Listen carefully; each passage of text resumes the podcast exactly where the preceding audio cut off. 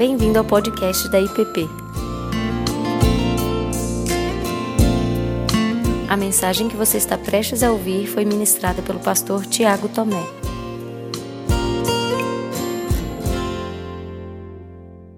Boa noite, irmãos. Graça e paz em Cristo Jesus. Antes de iniciarmos, tem um Etios lá embaixo, o final da placa é 627. Está com o farol aceso. Então, não sei se a pessoa está aqui ou está lá embaixo com as crianças, mas é isso. Um Etios, no final da placa 627, o farol está aceso. Tá bem? Abra sua Bíblia comigo, por favor, em Filipenses, capítulo 2. Filipenses, capítulo 2. E faremos a leitura do verso 12 e 13 apenas. Filipenses 2, 12 e 13. Diz assim a palavra do nosso Deus. Assim, pois, amados meus, como sempre obedecestes, não só na minha presença, porém, muito mais agora, na minha ausência, desenvolvei a vossa salvação com temor e tremor, porque Deus é quem efetua em vós, tanto querer quanto realizar, segundo a sua boa vontade. Palavra do nosso Deus. Pai Santo, Guia-nos, conduz-nos nesse tempo em que olhamos para a tua palavra. Que ela seja cortante e eficaz. Que o nosso coração esteja aberto a recebê-la e que a nossa resposta seja culto a ti. Em nome de Cristo. Amém. Amém. Meus irmãos, no Evangelho de João, nós temos aí um dos milagres mais conhecidos, é, talvez pelas crianças, né? a gente que vai vivendo na escola dominical ali embaixo, a gente gosta dessas histórias.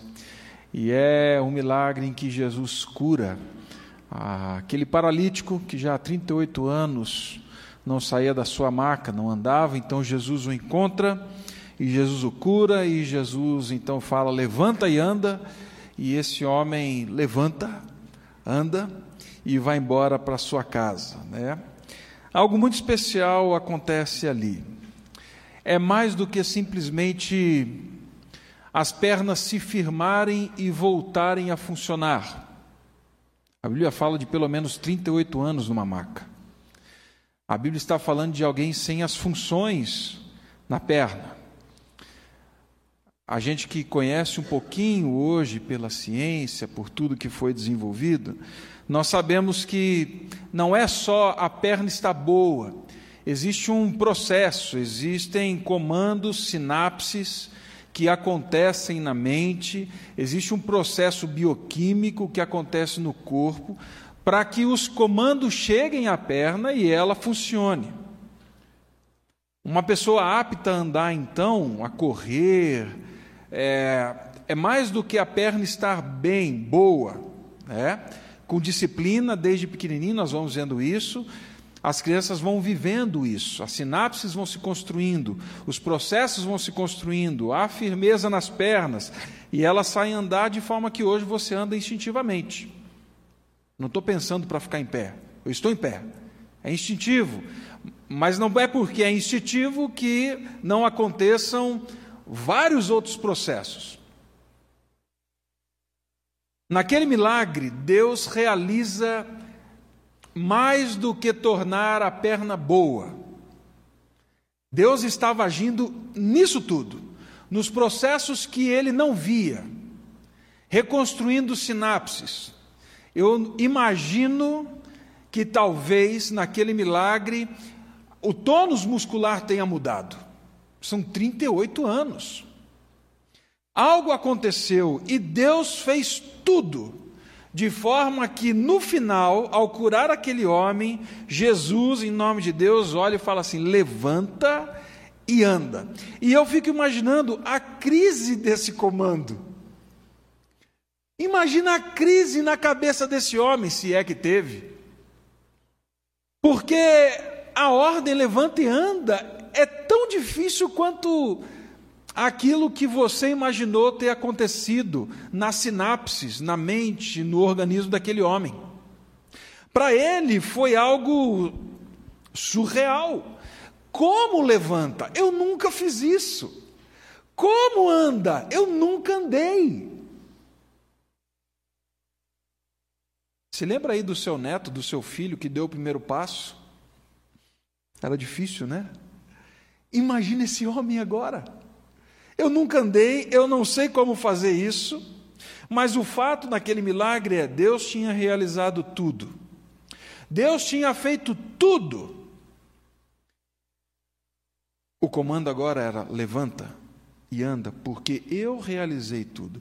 O milagre não foi só o que Deus fez, o milagre também foi aquele homem crer e obedientemente, numa obediência milagrosa, aquele homem precisou ir contra tudo aquilo que ele tinha vivido nos últimos 38 anos. Aquele homem precisou ir contra tudo aquilo que a mente dele dizia: não vai dar certo, irmão. Não tenta não, que não vai, não vai dar bom, vai dar ruim. Ele necessitava de um milagre, o milagre era crer também. Deus realizou tudo, e Deus o chamou a um milagre. Creia, levante e ande. Eu acredito que esse texto de Filipenses ele se encaixa exatamente nisso que eu acabei de usar como ilustração.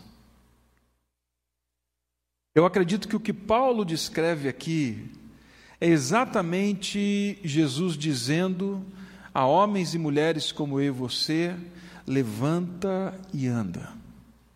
Eu já realizei tudo, mas existe uma resposta Existe uma obediência que você deve seguir, existe uma confiança em mim de que, se você firmar, ainda que você não tenha consciência de algumas coisas, eu estou agindo, eu estou fazendo, porque o milagre é meu.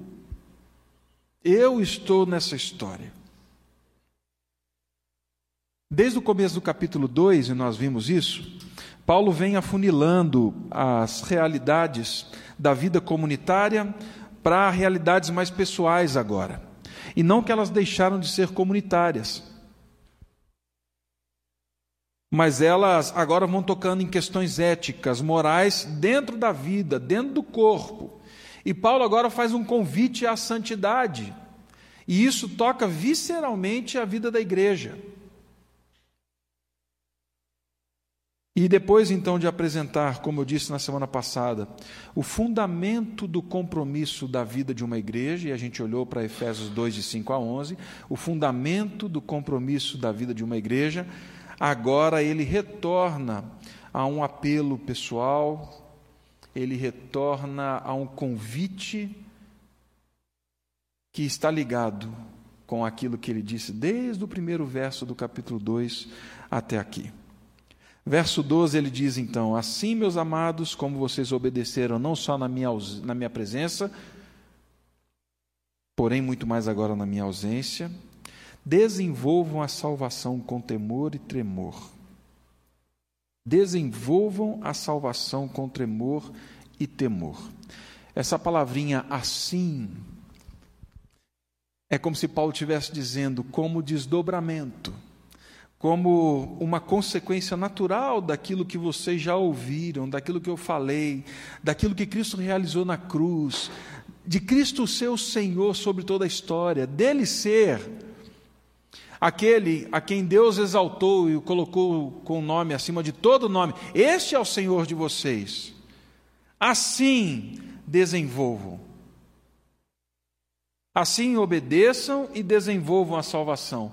Mas, gente, tem algo mais aqui nesse texto que a gente pode olhar, e é importantíssimo. Antes de desenvolver a ideia, Paulo trata esses homens e essas mulheres como amados. Amados. Paulo repete o tratamento que ele dá no início da carta. Paulo volta a chamar esses irmãos de amados. Paulo demonstra afeto, amor, afeição. Paulo verbaliza, Paulo torna público aquilo que está no coração dele, nos afetos dele, quando ele vê aquela igreja, quando ele lembra daquela igreja, quando ele fala com aquela igreja. Alguns podem achar que Paulo aqui está sendo piegas, escovando o povo. Mas, meu irmão, nós estamos tratando da palavra e da revelação de Deus, e Deus não está muito preocupado em escovar as pessoas, não. Eu posso mostrar tantos versos para você em que Deus não está nem um pouco preocupado com isso. O que está aqui é para mostrar e para que aquele povo tivesse ciência dos mais profundos afetos que reinavam no coração de Paulo com relação àquela igreja. Paulo então tem uma ampla abertura para ser sincero no amor dele com aqueles irmãos. Antes de continuar, é importante a gente parar aqui e olhar para isso. Nós necessitamos cultivar um tipo de relação comunitária, e nós temos conversado sobre isso, em que essa realidade do amor mútuo não seja só um discurso, que o amado não seja só uma maneira de nos, tratarmos, que isso seja a expressão real do nosso coração. Jesus, em João 13, verso 35, disse assim: Nisto todos, todos conhecerão que vocês são meus discípulos. Em que vocês preguem e falem do Evangelho poderosamente e expulsem demônios. É isso? Não, ele fala o quê? Se vocês amardes, se vos amardes uns aos outros. É necessário amor verdadeiro para ser uma igreja. Pastor, mas é difícil amar. Então ore clamando a Deus para que Ele desperte no teu coração amor pela igreja e pelos irmãos que nessa parcela do povo de Deus que aqui congregam. Ore a Deus pedindo pelos mais profundos afetos de preocupação, de cuidado, de zelo uma relação profunda, sincera, que te leve a exortar quando necessário, mas que também te dê humildade para ser exortado quando for necessário. Mas essa é a realidade de uma igreja, essa é a realidade de um povo. Nós precisamos manifestar, verbalizar, e eu não estou falando aqui novamente de ações para ficar ensaboando um ao outro. Mas nós precisamos tornar público aquilo que é palavra do nosso Senhor, de alguma forma, de alguma maneira. Porque em nos amarmos, o mundo verá que aqui nessa igreja existem discípulos de Jesus, seguidores de Jesus. Paulo começa dessa forma, né? E aí, logo em seguida, ele segue dizendo: Como vocês sempre, meus amados, como vocês sempre obedeceram, não só na minha presença, porém muito mais agora na minha ausência, desenvolvam. Mas eu quero parar aqui nessa partezinha ainda também, do verso 12. Paulo não só via, como ele sabia que era possível que aqueles amados irmãos crescessem e amadurecessem na fé muito mais com a ausência e na ausência dele. E me parece que Paulo sabia que havia um grande risco naquela igreja em que pessoas desenvolvessem uma dependência infantil dele, uma dependência infantil da presença dele. Por isso ele repele a possibilidade dessa dependência infantil por parte de membros da igreja. Paulo incentiva aquela igreja a caminhar em emancipação na relação com Cristo. E veja bem, Paulo em nenhum momento está falando contra a vida comunitária. Não é disso que Paulo está falando. Nós já caminhamos o suficiente na carta de Filipenses para entender que Paulo não fala disso. O que Paulo está falando aqui é incentivando aqueles irmãos a não viverem uma espiritualidade que dependa do outro. Ela se constrói com o outro.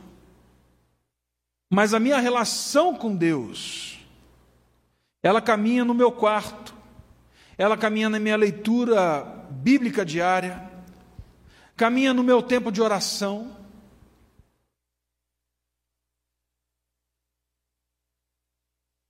A vida comunitária.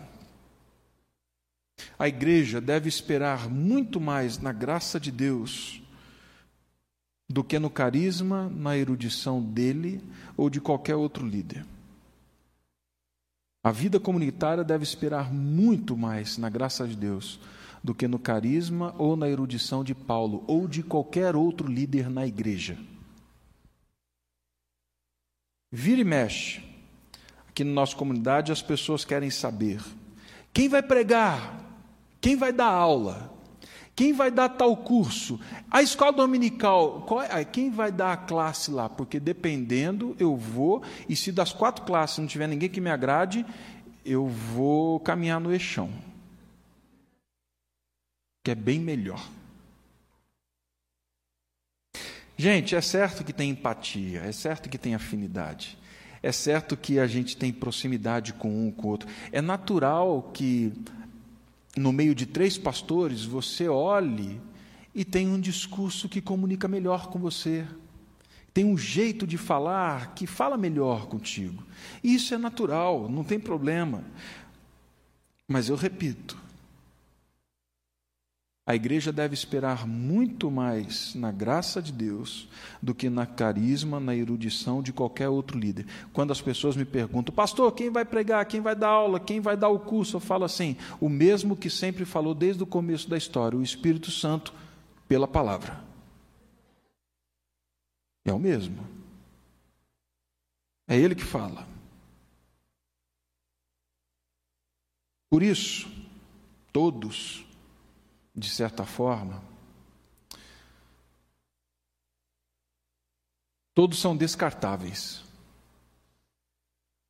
inclusive este que vos fala. Porque quando um líder não está, e o líder que nós não gostamos está ausente, Deus está presente. O Espírito Santo de Deus está presente. A palavra de Deus será exposta, será falada, e aqueles que se reúnem em torno da palavra crescem, não por causa do carisma de um ou outro, mas porque a palavra é o poder. Cristo nos convida para esse tipo de relacionamento. E aí Paulo então continua. Assim, desenvolvam a sua salvação com temor e tremor.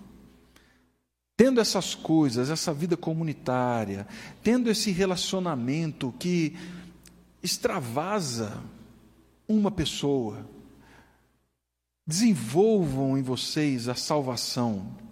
E aí tem muita gente que tem dúvidas sobre isso daqui. Tem muita gente que tem muitas perguntas sobre esse negócio de desenvolva a sua salvação. Isso parece ir contra os pilares daquilo que a gente prega na nossa igreja, daquilo que a gente fala constantemente aqui nos cultos. Como assim desenvolver a salvação? Alguns levantam a pergunta, né? Mas a salvação não é de graça? Não é por graça? Como eu desenvolvo a salvação? Paulo apresenta aqui o desenlace, Paulo está apresentando aqui a consequência natural do Evangelho, meu irmão. Paulo não é contraditório com aquilo que ele escreveu até então, mas ele está desenrolando, ele está mostrando os desdobramentos do chamado à vida em Cristo. Paulo, de forma alguma, está pedindo para que aqueles irmãos, ou eu, você, tenhamos ações para conquistar a salvação em Cristo. Não. Não é isso que Paulo está falando. Eles, como eu e você, já haviam sido salvos pela graça de Cristo, eles já haviam sido justificados dos seus pecados, eles foram adotados dentro da família de Deus, o que lhes cabia agora. À luz dos efeitos da ação do Espírito Santo, em conformidade no chamado de servirmos ao Senhor de toda a história, em obediência. Paulo fala: vocês podem caminhar muito mais profundo na sujeição à vida a Cristo, desenvolvendo na prática aquilo que vocês foram chamados a ser. Desenvolvendo na prática aquilo pelo qual vocês foram conquistados. Paulo está falando de santificação. Aquilo que aconteceu na cruz em Cristo pode ser e deve ser ampliado na vida de todo cristão. Porque, embora a regeneração, embora o resgate, a adoção como filhos de Deus seja uma obra instantânea, a santificação é um processo e ela está no poder do Espírito.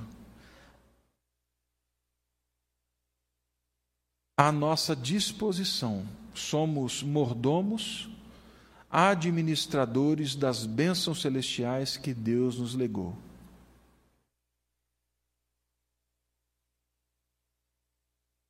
Então, à luz do que tudo, de tudo que Deus fez por mim, o meu desejo é ser agradável, mais do que isso, que eu torne a vontade do meu Deus a minha vontade.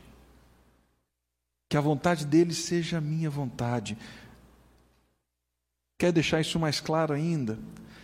1 de João, capítulo 2, verso 15, diz assim: Não amem ao mundo, nem o que há no mundo. Vamos pegar o inverso disso? Amem a Deus e tudo aquilo que está em Deus. Amem a Cristo e tudo aquilo que está em Cristo. Desenvolver a salvação significa é só fazer a vontade de Deus, mas é amar a Deus e amar as coisas que Deus ama. Amar a Cristo e se comprometer com a vida de Cristo é dar passos na direção daquilo que Ele nos chamou a ser diariamente. E aí no verso 13 ele diz: Porque Deus é quem efetua em vocês, tanto querer quanto realizar segundo a sua boa vontade.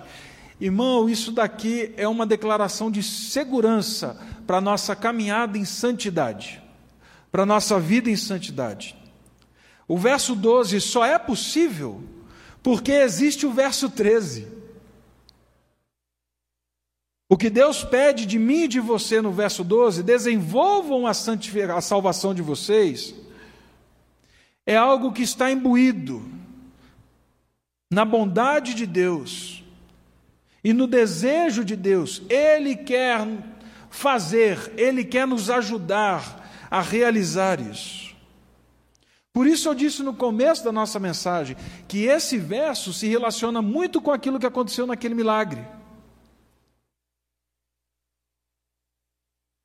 Deus quer e realiza. Em Cristo Jesus, ele fez tudo. Só que aqui Paulo inverteu a ordem. Ele diz: porque Cristo morreu e é Senhor da história Andem e realizem, porque esse é o meu desejo e essa é a minha vontade, que vocês levantem e andem. O que fazemos em obediência no caminho da santificação é o que ele nos move a desejar. Ele fala: desenvolvam a santificação, caminhem, levantem e andem porque eu realizei tudo o que é necessário para vocês fazerem isso. Quando vocês vão viver o milagre de crer e colocar o pé nessa história de verdade.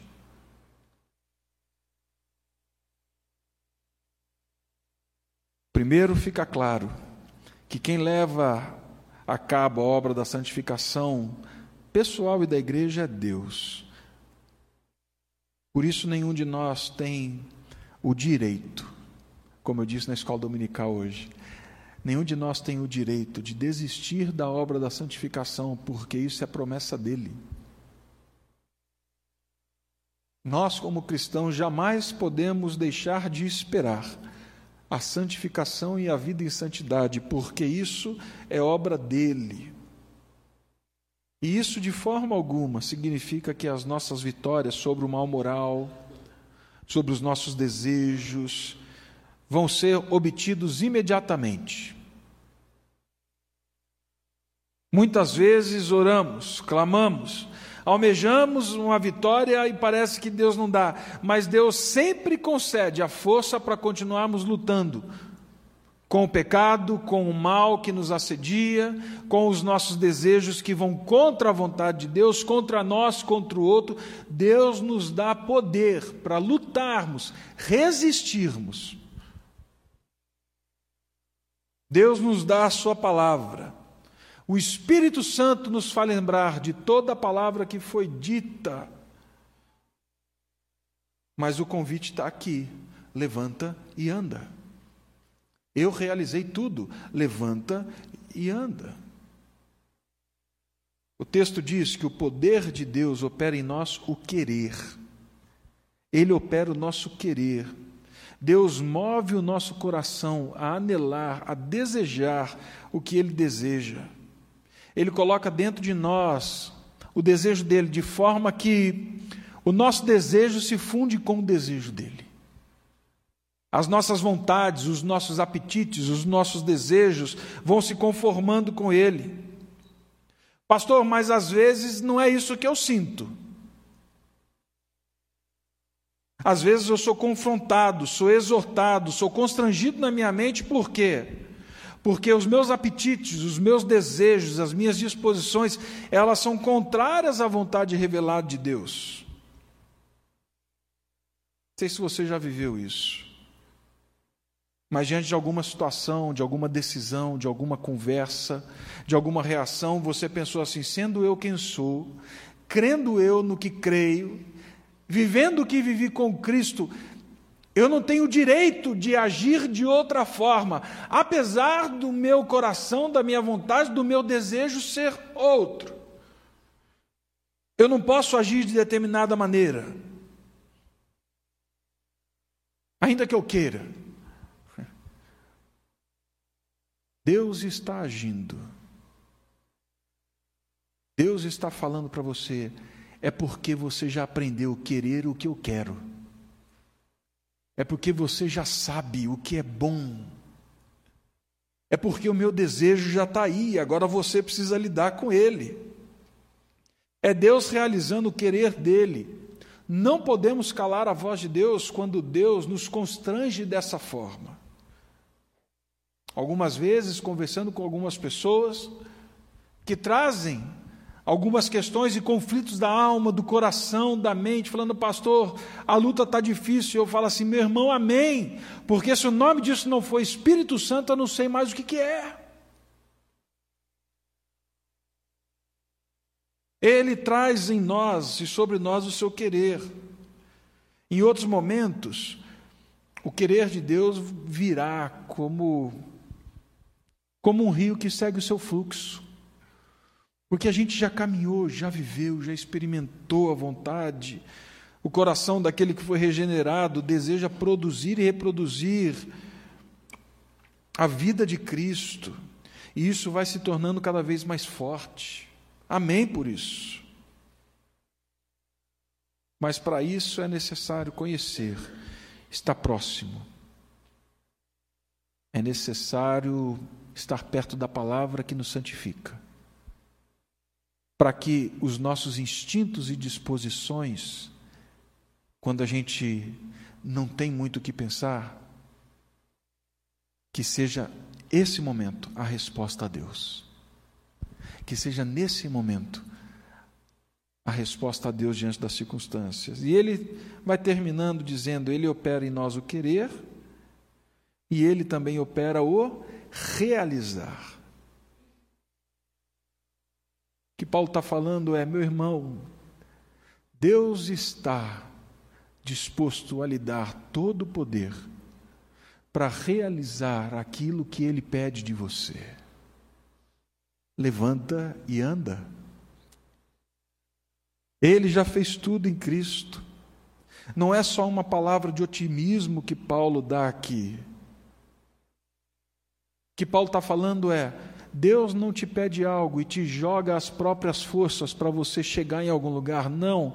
Ele vai te conduzir a realizar na medida em que você está disposto ao compromisso com Ele. Deus está trabalhando na vida dos cristãos, em nós. Deus está disposto e quer mudar as nossas vontades, para assim transformar as nossas condutas. Por isso, meu irmão, jamais desista da santidade. Não desista do chamado a ser santo. Porque há um compromisso de Deus comigo e com você, assim como havia com aquela igreja.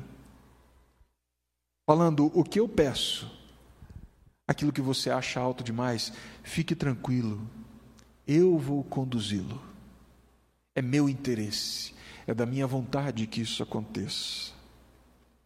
É Jesus dizendo para mim e para você: levanta e anda, porque Deus já realizou tudo. Mas agora você precisa levantar e andar. Paulo atribui o progresso espiritual à misericórdia divina. É graça dele, é por meio dele e para ele. Mas juntamente com isso, ele chama aquela igreja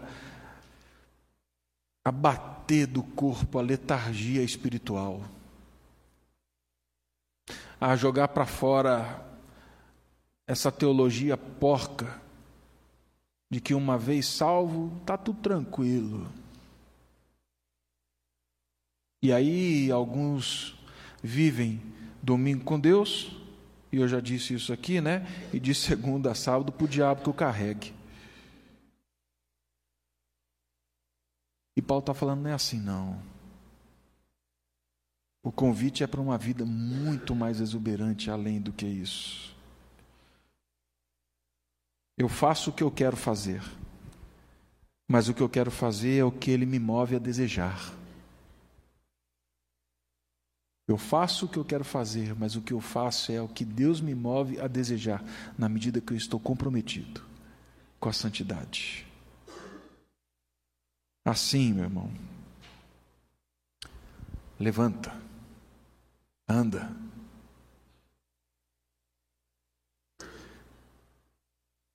Olhe para Deus e ouça Deus dizendo: Eu quero e eu realizarei. Eu já fiz tudo. Basta você dar o primeiro passo nesse milagre levanta e anda. Pai Santo, sou grato a Ti pela Tua palavra. E eu sou grato porque ela não nos deixa só. Ela revela o Teu grande amor, misericórdia e poder que nos conduz diariamente a vida gloriosa que o teu filho Jesus tem reservado para todos aqueles que respondem em obediência e em humildade a ti. Que o Senhor nos faça, Pai, ouvir esta voz. Que o teu espírito se mova em nós para que o milagre de levantar e andar rumo à santidade seja só uma resposta de tudo aquilo que o Senhor já realizou e que nós não vimos naquela cruz do Calvário. No nome do teu filho Jesus, oramos a ti. Amém. Você acabou de ouvir o podcast da IPP.